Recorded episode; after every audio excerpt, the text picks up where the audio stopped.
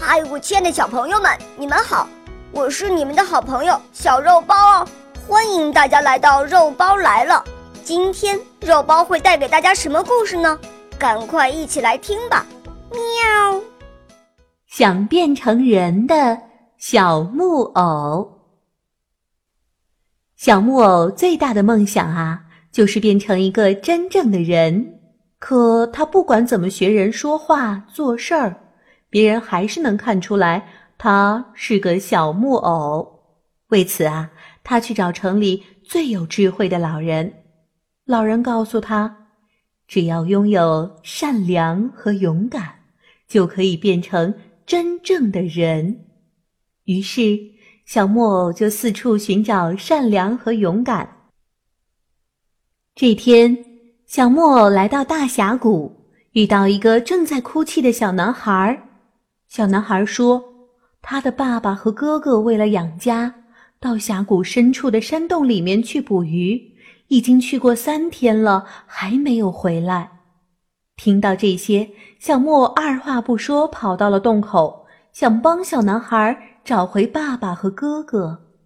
可是啊，这个山洞非常复杂。有很多很多岔路，四处漆黑一片，只听见哗啦啦的流水声。可是这该怎么办呢？小木偶突然急中生智，他们不是去抓鱼了吗？那顺着洞里的河水，一定能找到他们。小木偶纵身跳进河里，顺着河水飘进了山洞。它飘呀飘呀。在一处岸边，发现了小男孩的爸爸和哥哥。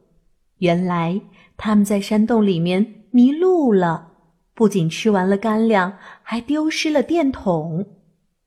小木偶要带他们走时，才发现自己的火把马上就要烧完了，这可怎么办呢？小木偶想了想，就一只手紧紧地握住火把，另一只手拉起小男孩的爸爸和哥哥。带着他们朝洞外走去，不知过了多久，火把的光仍然照亮着他们脚下的路。